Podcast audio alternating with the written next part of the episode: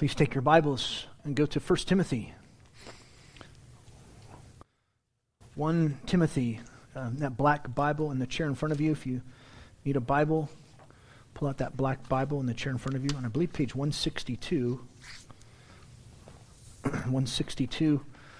1 Timothy chapter 1. I'm going to start reading verse 12. 1 Timothy chapter 1 verses 12 through 20. 12 to the end of the chapter of, chapter 1. 1 Timothy chapter 1, verse 12 through 20, page, excuse me, towards the back of that Bible, page 162. 1 Timothy chapter 1, starting in verse 12. I give thanks to Christ Jesus our Lord who strengthened me because he considered me faithful, putting me into service. Though formerly a blasphemer and persecutor and violent aggressor, but I was given mercy because out of ignorance I acted in unbelief.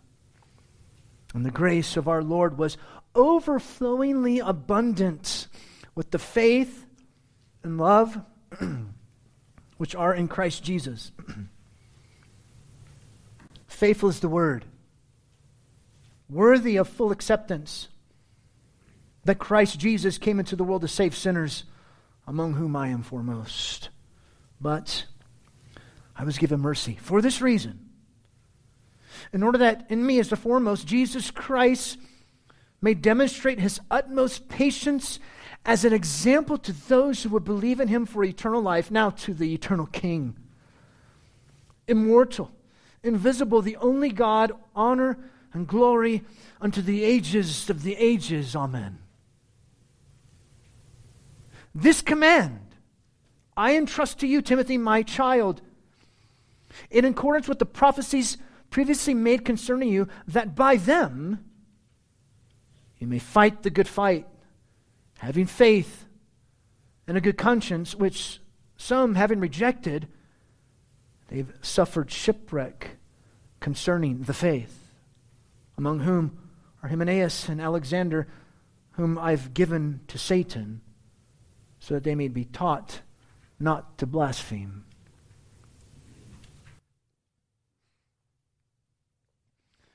My mom, who has branch retinal vein occlusion, she gets a shot in her eye every five to six weeks. Yeah, I know.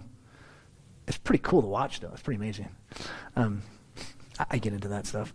so, anyways, this past Monday, I had to take her to her appointment, and uh, uh, I was talking to the doctor, Dr. Quinlan. He's a great doctor, too. I mean, very cordial, and yet knows what he's doing.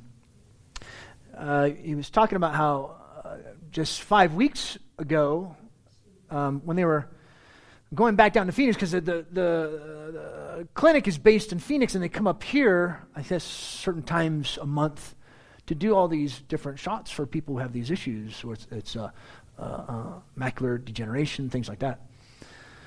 So they drive back down to Phoenix. And he was saying they got caught in traffic going back down to Phoenix because there was a fire right near I 17. I think it was right there at the uh, interchange to go to Prescott 69 he says that that's, there was a fire there that week. I think it was like the beginning of October when it was still blazing hot. Now it's freezing. Uh, um, and it made me think about I 17. It's the only way in and out of northern Arizona. Now, I know what you're thinking. You're like, no, you can go this way down the 60. Yeah, if you want to do four hours.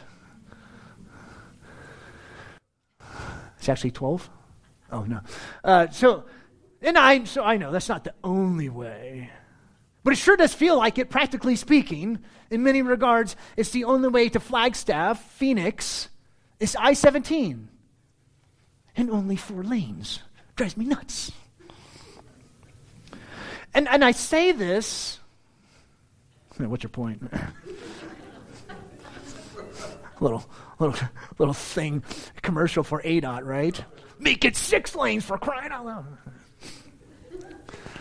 Uh, my point is this it's an illustration of what is really completely the case when it comes to the gospel.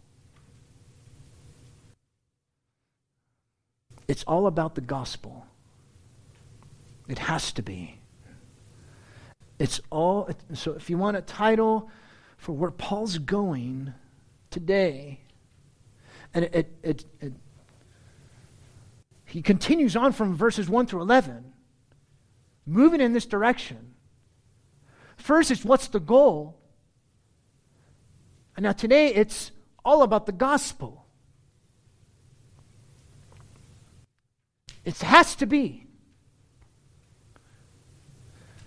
And in a statement for you, the gospel, not the law, is the only means to the goal. What's the goal? Verse 5 the goal of our instruction is love from a pure heart, good conscience, sincere faith. So it must be safeguarded.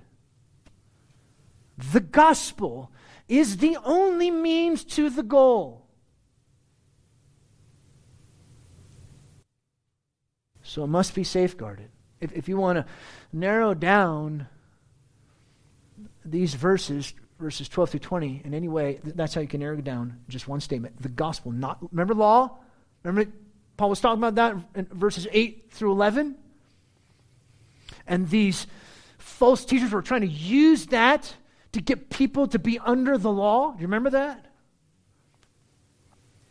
So, this is Paul's point. It's all about the gospel. The gospel is the only means Another way to put it, Jesus is the only one who saves and changes sinners, so, so the gospel must be safeguarded. It must be protected. It must be defended. It must be preserved. Because it's the only means by which we will accomplish that goal. Jesus is the only one who saves and changes sinners. Another statement for you. We must protect the gospel because it's the only way God saves and changes violent, aggressive, hateful sinners into merciful, gracious, people loving, God trusting, word obeying people, not the law. You want proof? Paul. And he's going to do that. He's going to show you I used to be a violent, aggressive, hateful sinner, but now he was a merciful, gracious, people loving, God trusting, word obeying person. Boom, that's the, the change. And only Jesus can do that. Paul was saved and changed by Christ in the gospel. And then, it, and then he was entrusted with this gospel, which he in turn entrusted to Timothy, which I in turn, as the pastor, entrust to you. Timothy was called to fight for the gospel, protect the gospel, keeping faith, and a good conscience. Re- remember, this is the church manual, God's manual for church life is our manual. The most explicit directions for church leadership and organization. So, so really, in essence, this, this, this book is directly written to someone like me, pastors, which I pass to you. So it's this gospel that Paul entrusted to Timothy. Paul, who had experienced firsthand the mercy of God, an example for other sinners that they also can be saved. He was truly amazed. I mean, I mean think about it. If, if God can save Paul, a blasphemer, persecutor, violent, hurtful aggressor, he can save anybody. He can. Yes, yes, he can save Joe Biden too. Kamala Harris. I'm serious. God is the one who initiates salvation in mercy by his grace. He calls sinners who turn, who in turn will inevitably respond to him, and they're changed forever. So, First, notice, it's all about the gospel. Verse 15. And, and we'll go into the, the faithful is the word. We'll go into all that, da, da, da, da. But I, I want to zero in on just that phrase Christ Jesus came into the world to save sinners. That's all I want to focus on. Because that's really the, the focal point of this passage. You realize that, right? He came, implying his pre existence, by the way. He came from the Father into the world. This was Christ's mission for entering the world to serve humanity by giving his life as a ransom. He came to the place humans live sin, place where we need to be redeemed, where we need forgiveness. And he does that. We, we are sinners. We, we are lost. We, we need to be saved. We need God to be gracious to us, to show us mercy and grace. We're disobedient, rebellious, unrighteous, and alienated from God. We need God to act on our behalf to initiate grace by delivering us from our sin and its consequences, eternal hell.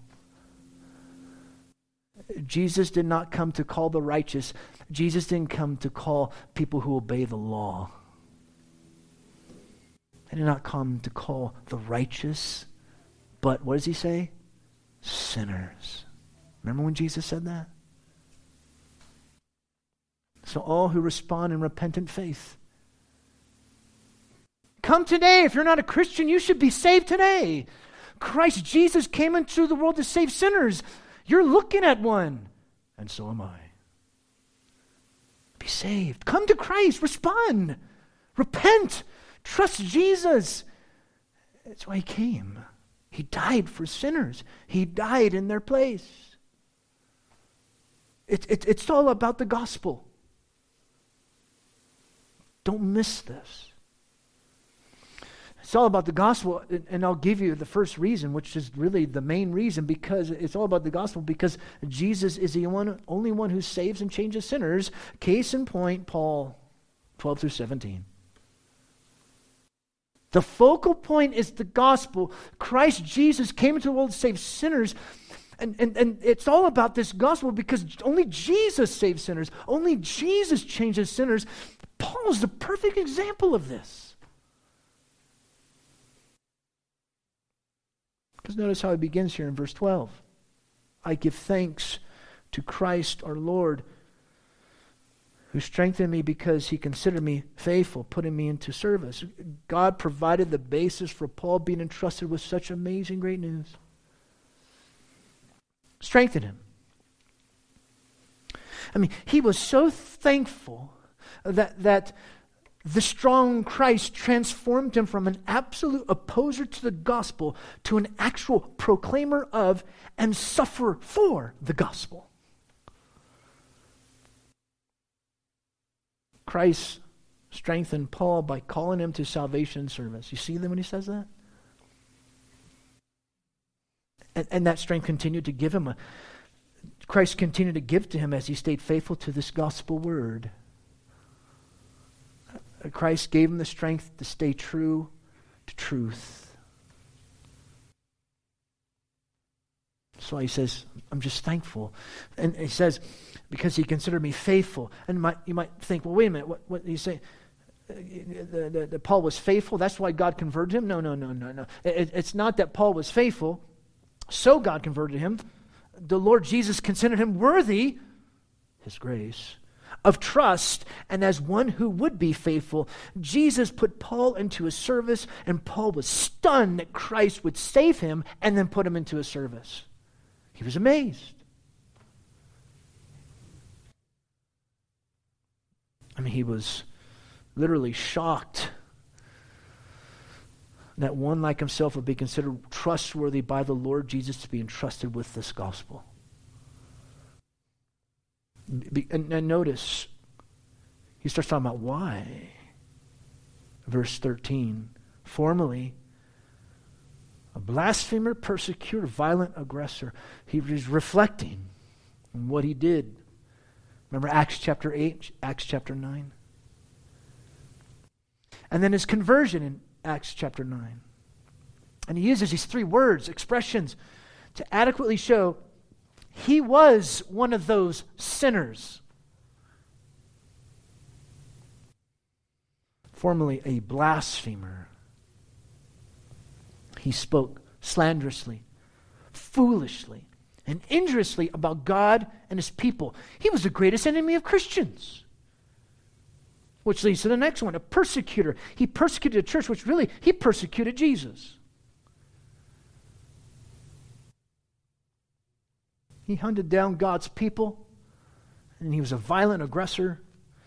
He was insolent, an insolent, violent person, disregarding others' rights. He didn't care. He wanted them dead. That was Paul. Look at what he says, the middle of verse 13. New American Standard says, and yet, literally from the Greek, it's but. It's a, a strong adversative, alla. But I was given mercy. Because out of ignorance I acted in unbelief. It was that moment when Christ appeared to him while on the Damascus road. Jesus showed him compassionate pity. And he, he truly was ignorant of Jesus' status as, as the true Messiah. I mean, Paul really thought he was serving God by stamping out the blasphemy that Jesus was the God man. But in, that, in reality, it was Paul who was blaspheming.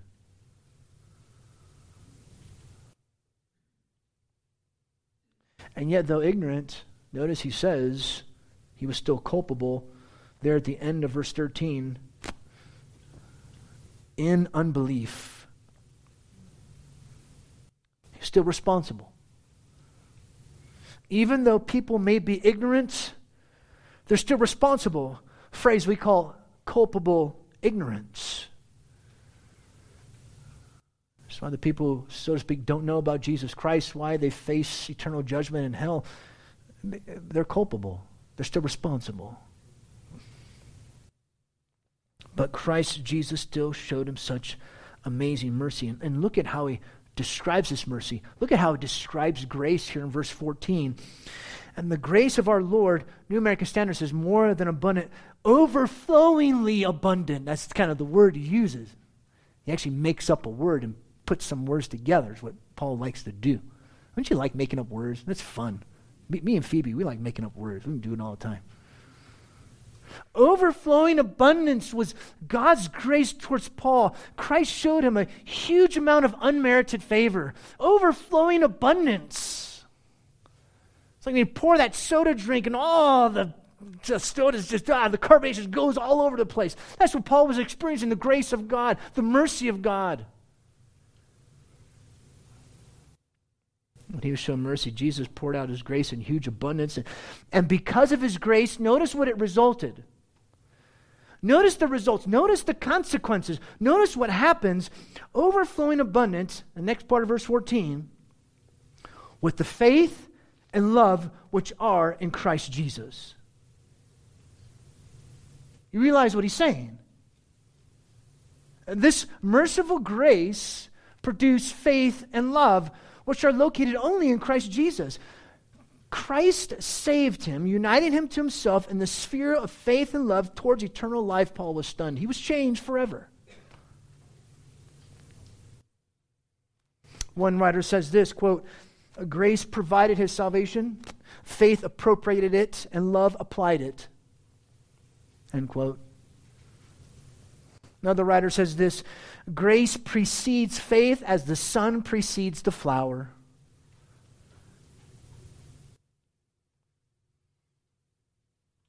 I mean, isn't it great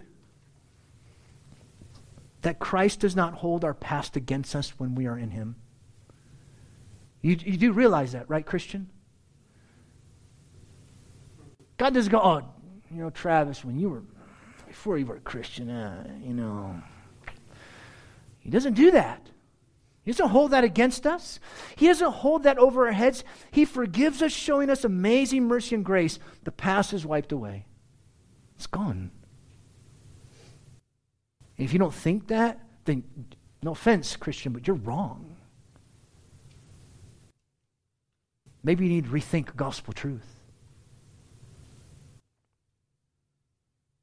Instead of blaspheming God, persecuting Christians, and being one mean jerk dude, he gave glory to God, trusted Christ, and then he loved Christians. That, my friends, is the power of God.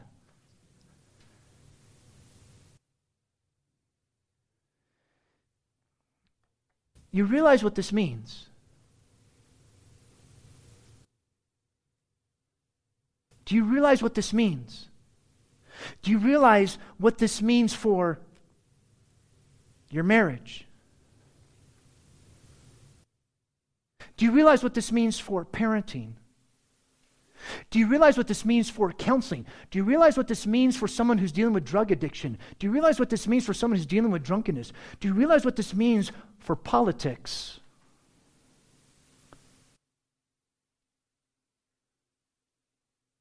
Of course, there's practical things that we must do in marriage. There's practical things.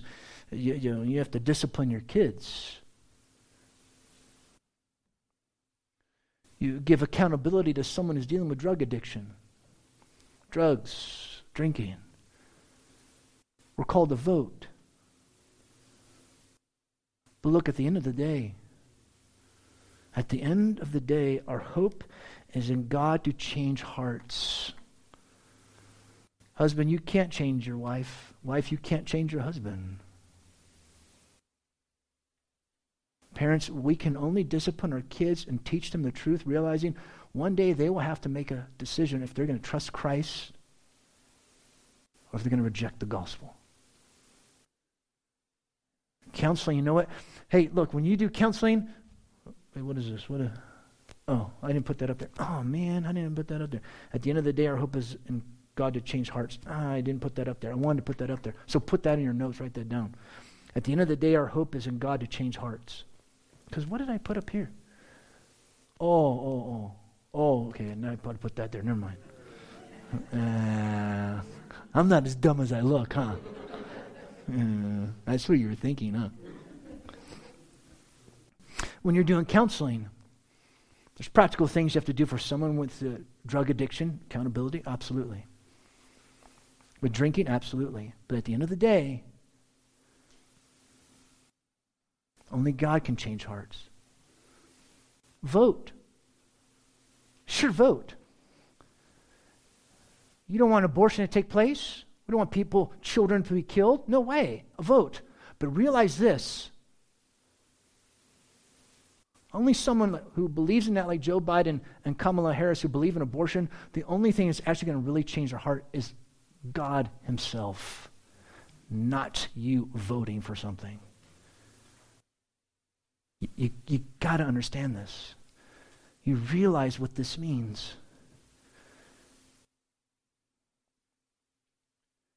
And there's practical things we do, and you realize what this means for social justice. And, and, and, I'm not saying we don't vote. I'm not saying we don't discipline our kids. I'm not saying we're not involved in social justice. But if we think as a church that that's what we're supposed to be about, you're wrong. You know, maybe you should go to another church that's not supposed to be about here. We got to be about the, it's all about the gospel here.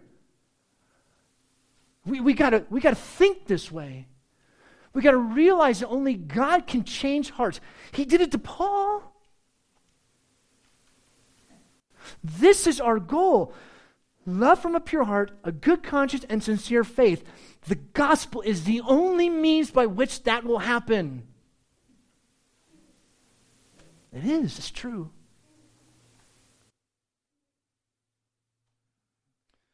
Notice what Paul does here, verse 15 from the New American Standard says trustworthy statement. Literally, it's faithful is the word. Five times in the pastoral epistles, you see that. This is the truth that had become a doctrinal statement among churches. It served as a familiar way to identify truth. It was like a fixed point of true doctrine. That's why Paul says this faithful is the word. And then he gives this phrase New American Standard, deserving full acceptance.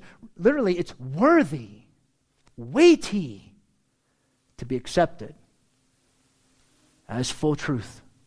What's the full truth? What's the faithful word? Christ Jesus came into the world to save sinners. He didn't call, come the righteous, sinners. And then look at what Paul does.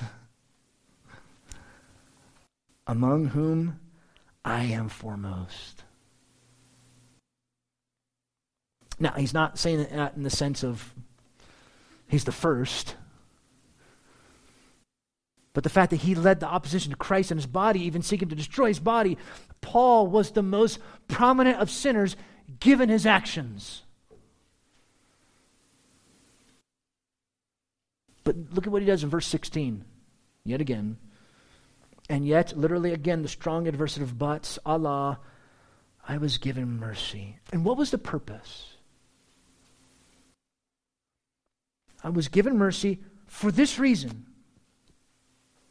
In order that, in me as the foremost, Jesus might demonstrate his utmost patience. One writer says that he would be an example, quote, of the application of Christ's redemption. It's so that Jesus would show his great patience, saving even this violent, aggressive sinner. That's why.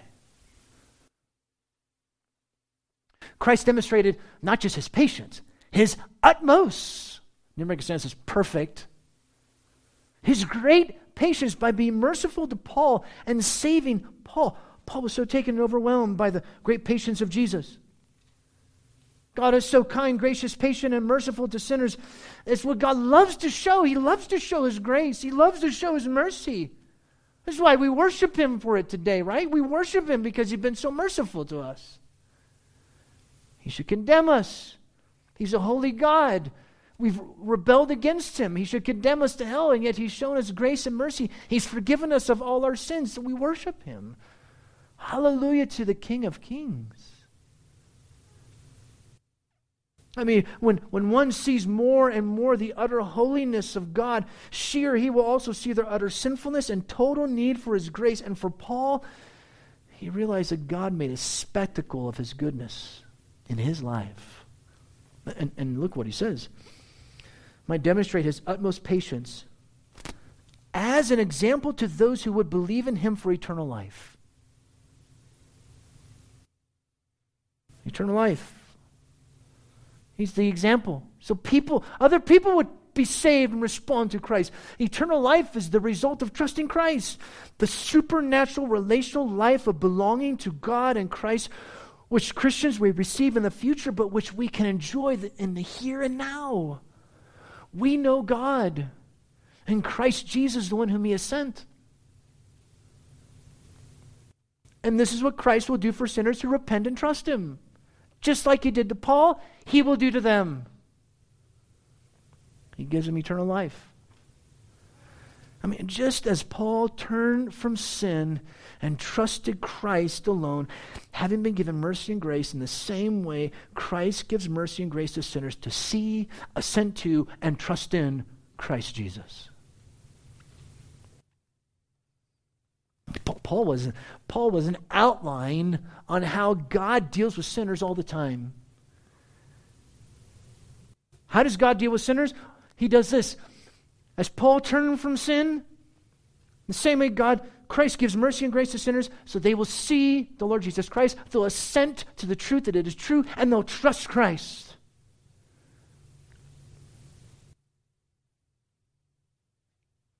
That's why it's all about the gospel. It's got to be.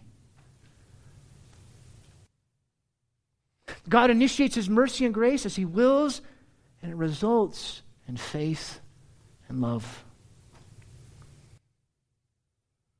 It's all about the gospel because only Jesus saves and changes sinners.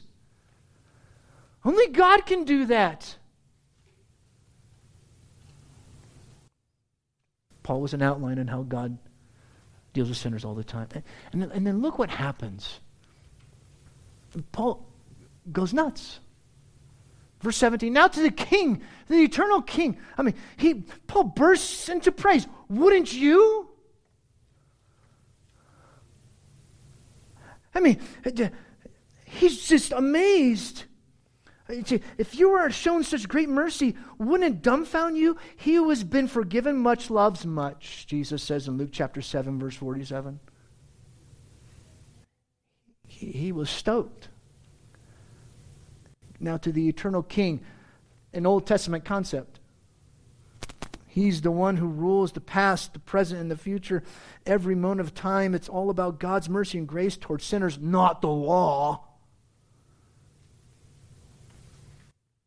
To the eternal King, immortal.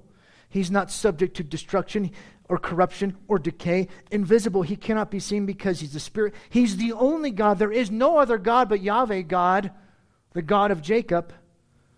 Be honor, that is the worth that is owed to him. Esteem him, revere him be glory, ascribe to him praise for his awesome transcendence forever and ever unto the ages of the ages, eternity to eternity. So let it be. Amen. He breaks out into praise because God saved him. Paul was struck with such a wonderful mystery. I thought about us singing that song, um, Come Behold, O Wondrous Mystery. Remember that song? Thought about singing that song. Reminded me of that too. How in the world can the eternal King, the transcendent only God, show him such great mercy and grace to save him, a sinner? How can God do that? Calling him, saving him changing him. Friends, the only means by which we can accomplish love out of a pure heart, a good conscience, sincere faith, the only means is the gospel. Because Jesus is the only one who saves sinners. He's the only one who changes sinners. And that's why it leads to this next part here. So that's why we must safeguard the gospel. We must hold to it. We must defend it. We must preserve it. Our culture is not going to do that. The evangelical culture is not going to do that.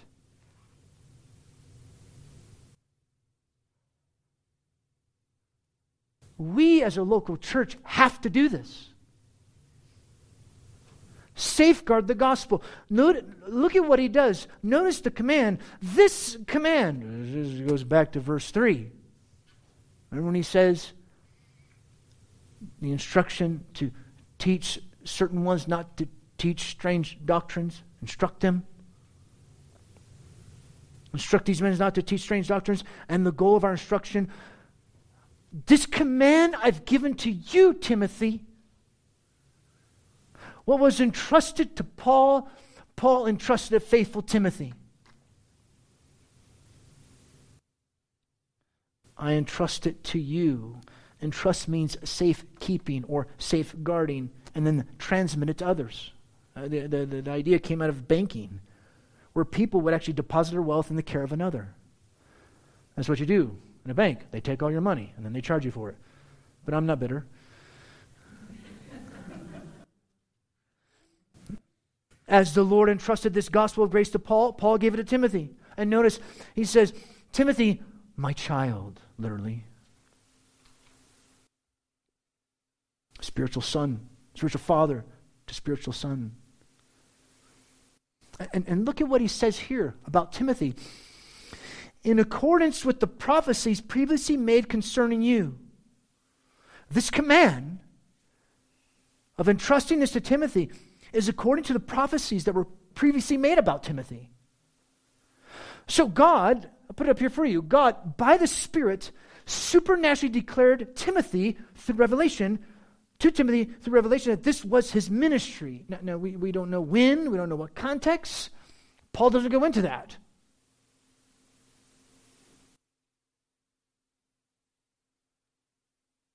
But as notice, it was by these prophecies, notice he says that, that by them, the end of verse 18, you may, military term, fight the good fight. Fight the good fight. Fight Fight for the truth. Fight for the gospel. Fight the good fight. Notice into verse 19 keeping, literally having faith and a good conscience. Faith and a good conscience. Well, that sounds, that sounds, hmm, where did I see that before? I don't know. Verse 5. Faith and a good conscience. Dot, dot. Trusting God and His revelation and having a life of obedience to Him and His Word according to His will from His Word. That's what that means. That's, that's what it means. You fight for this, Timothy. Timothy's ministry was to struggle for the truth, fight for good conduct. I've entrusted this, God entrusted this to me, I'm entrusted it to you. And I, as your pastor, am entrusting this to you. You need to do this too. It needs to be all about the gospel, and you must safeguard this. Timothy had to be deliberate and careful with his life as one who was entrusted with this gospel of mercy and grace. Be vigilant, fight, have a good conscience. Safeguard this gospel, Timothy, because, because some have suffered shipwreck.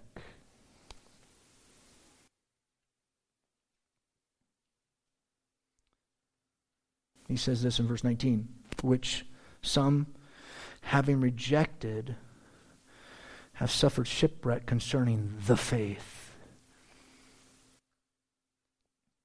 When he says that which, it refers back to a good conscience, grammatically.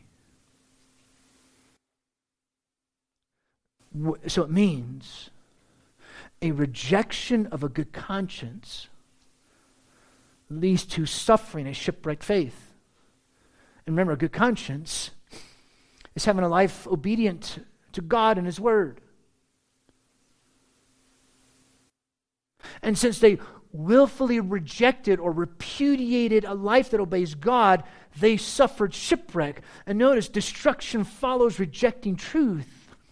And he says here, New American Standard translate this at the end of verse 19 in regard to their faith. Literally, it's concerning the faith. The faith, the body of doctrine that is the faith.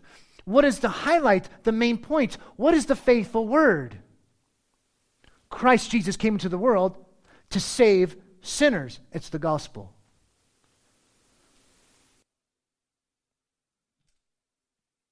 They suffer shipwreck when it comes to the gospel really, in essence, they're rejecting the gospel.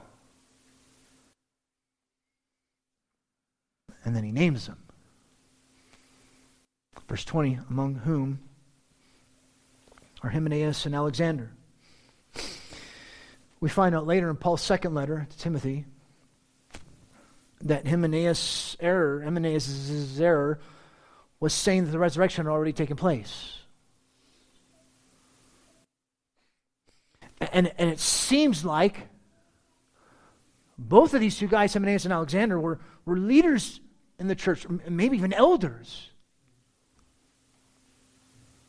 Maybe they were two of the false teachers that Paul talks about in verse 3. Alexander, we find out later that he vigorously opposed Paul's teaching. What exactly, we don't know. Paul doesn't say. But, but, but, but, but obviously, these two resisted Paul.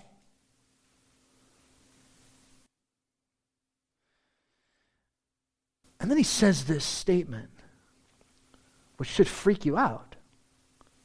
I mean, it freaks me out. Whom I've given to Satan. You don't hear that every day. No, I've given it to Satan. I, I'm sorry, what? so that they may be taught not to blaspheme. What, what, is, what, what does that mean? An almost exact parallel verse to what he says here in 1 Timothy chapter 1 verse 20 is in 1 Corinthians chapter 5 verse 4 and 5 regarding the man who was sleeping with his stepmother. And the Corinthian church was boasting about it. And Paul was telling them, remove the man from among yourselves, discipline him. So it seems, when talking about delivering or giving to Satan, it was an act of church discipline upon a so called brother who is unrepentant. It was an act of disfellowship. Paul had, did an act of disfellowship with Hymenaeus and Alexander. It involves disfellowshipping with such a person, or she or he would be cut off from the fellowship of God's people and sent into the realm controlled by Satan. That's what that means. As I said just a few moments ago, it involves disfellowshipping with such a person. And in our context, it means to remove them from membership and you regard them as unsaved. Uh, not in the sense of shunning them.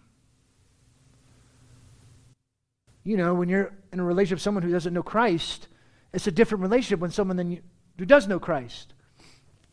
But yet, even with this relationship with person who, so called brother, and they're under discipline, the conversation will be all about uh, so, have you repented and trusted Christ? Have you repented and from your sin? Probably makes for a very uncomfortable conversation, which is why people, when they're being church disciplined, they leave. The safety and the security of Christian fellowship is withdrawn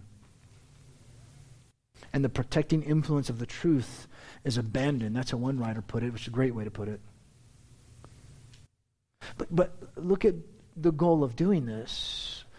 Uh, the goal was not to destroy them. He says it was to teach a redemptive lesson that they may learn not to blaspheme. They spoke erroneous things about the gospel.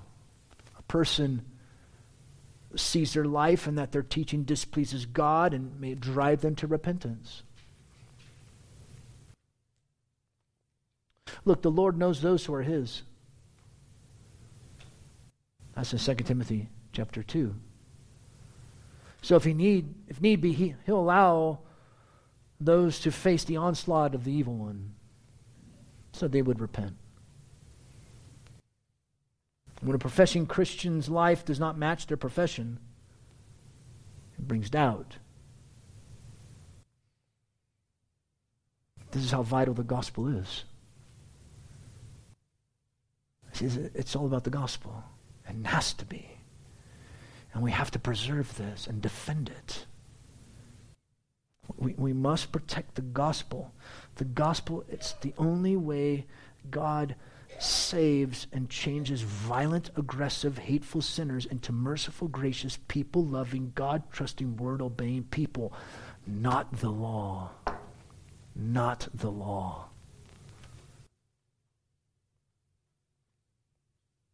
And we have to safeguard it. We must defend the gospel. We must realize Jesus is the only person who can save and change sinners. God deals with the heart.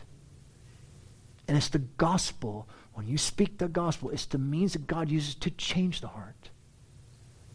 It's the only means God uses to change the heart. You can't change a person's heart. You can't do it.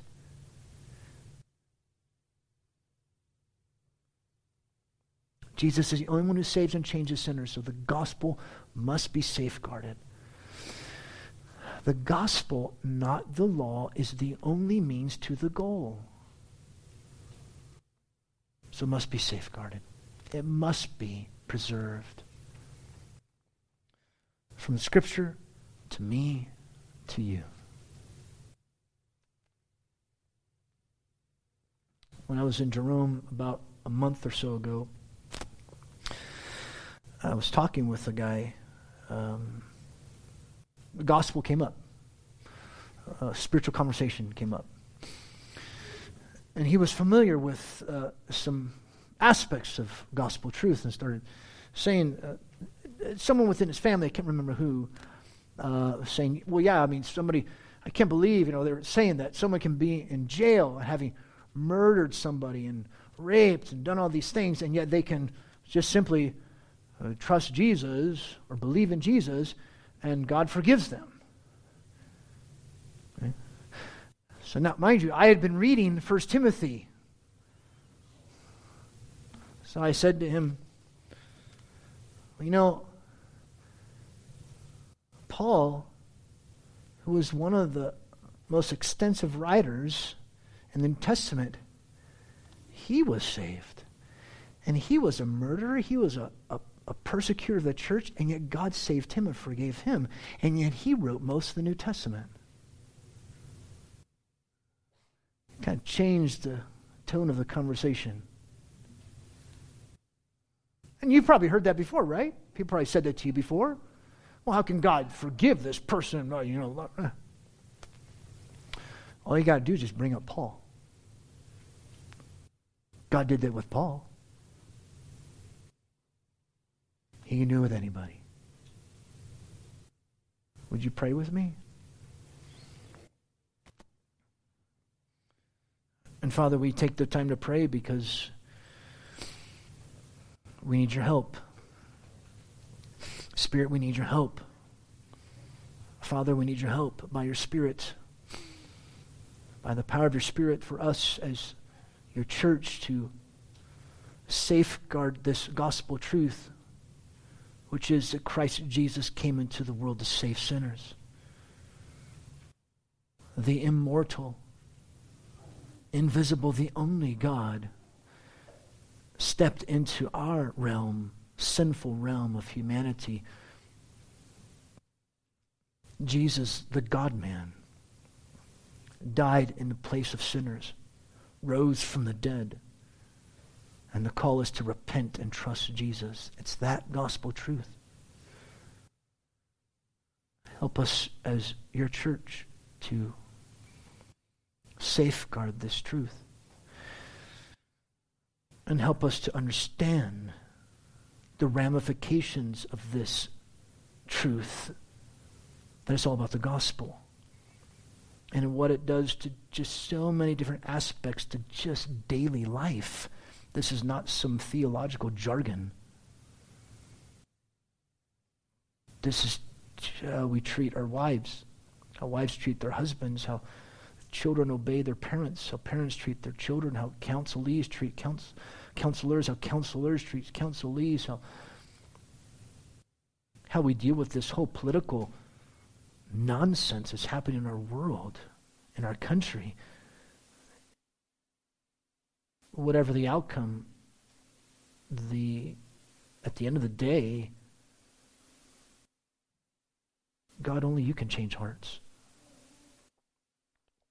That's a gospel focus. That's gospel kingdom living. Help us as a church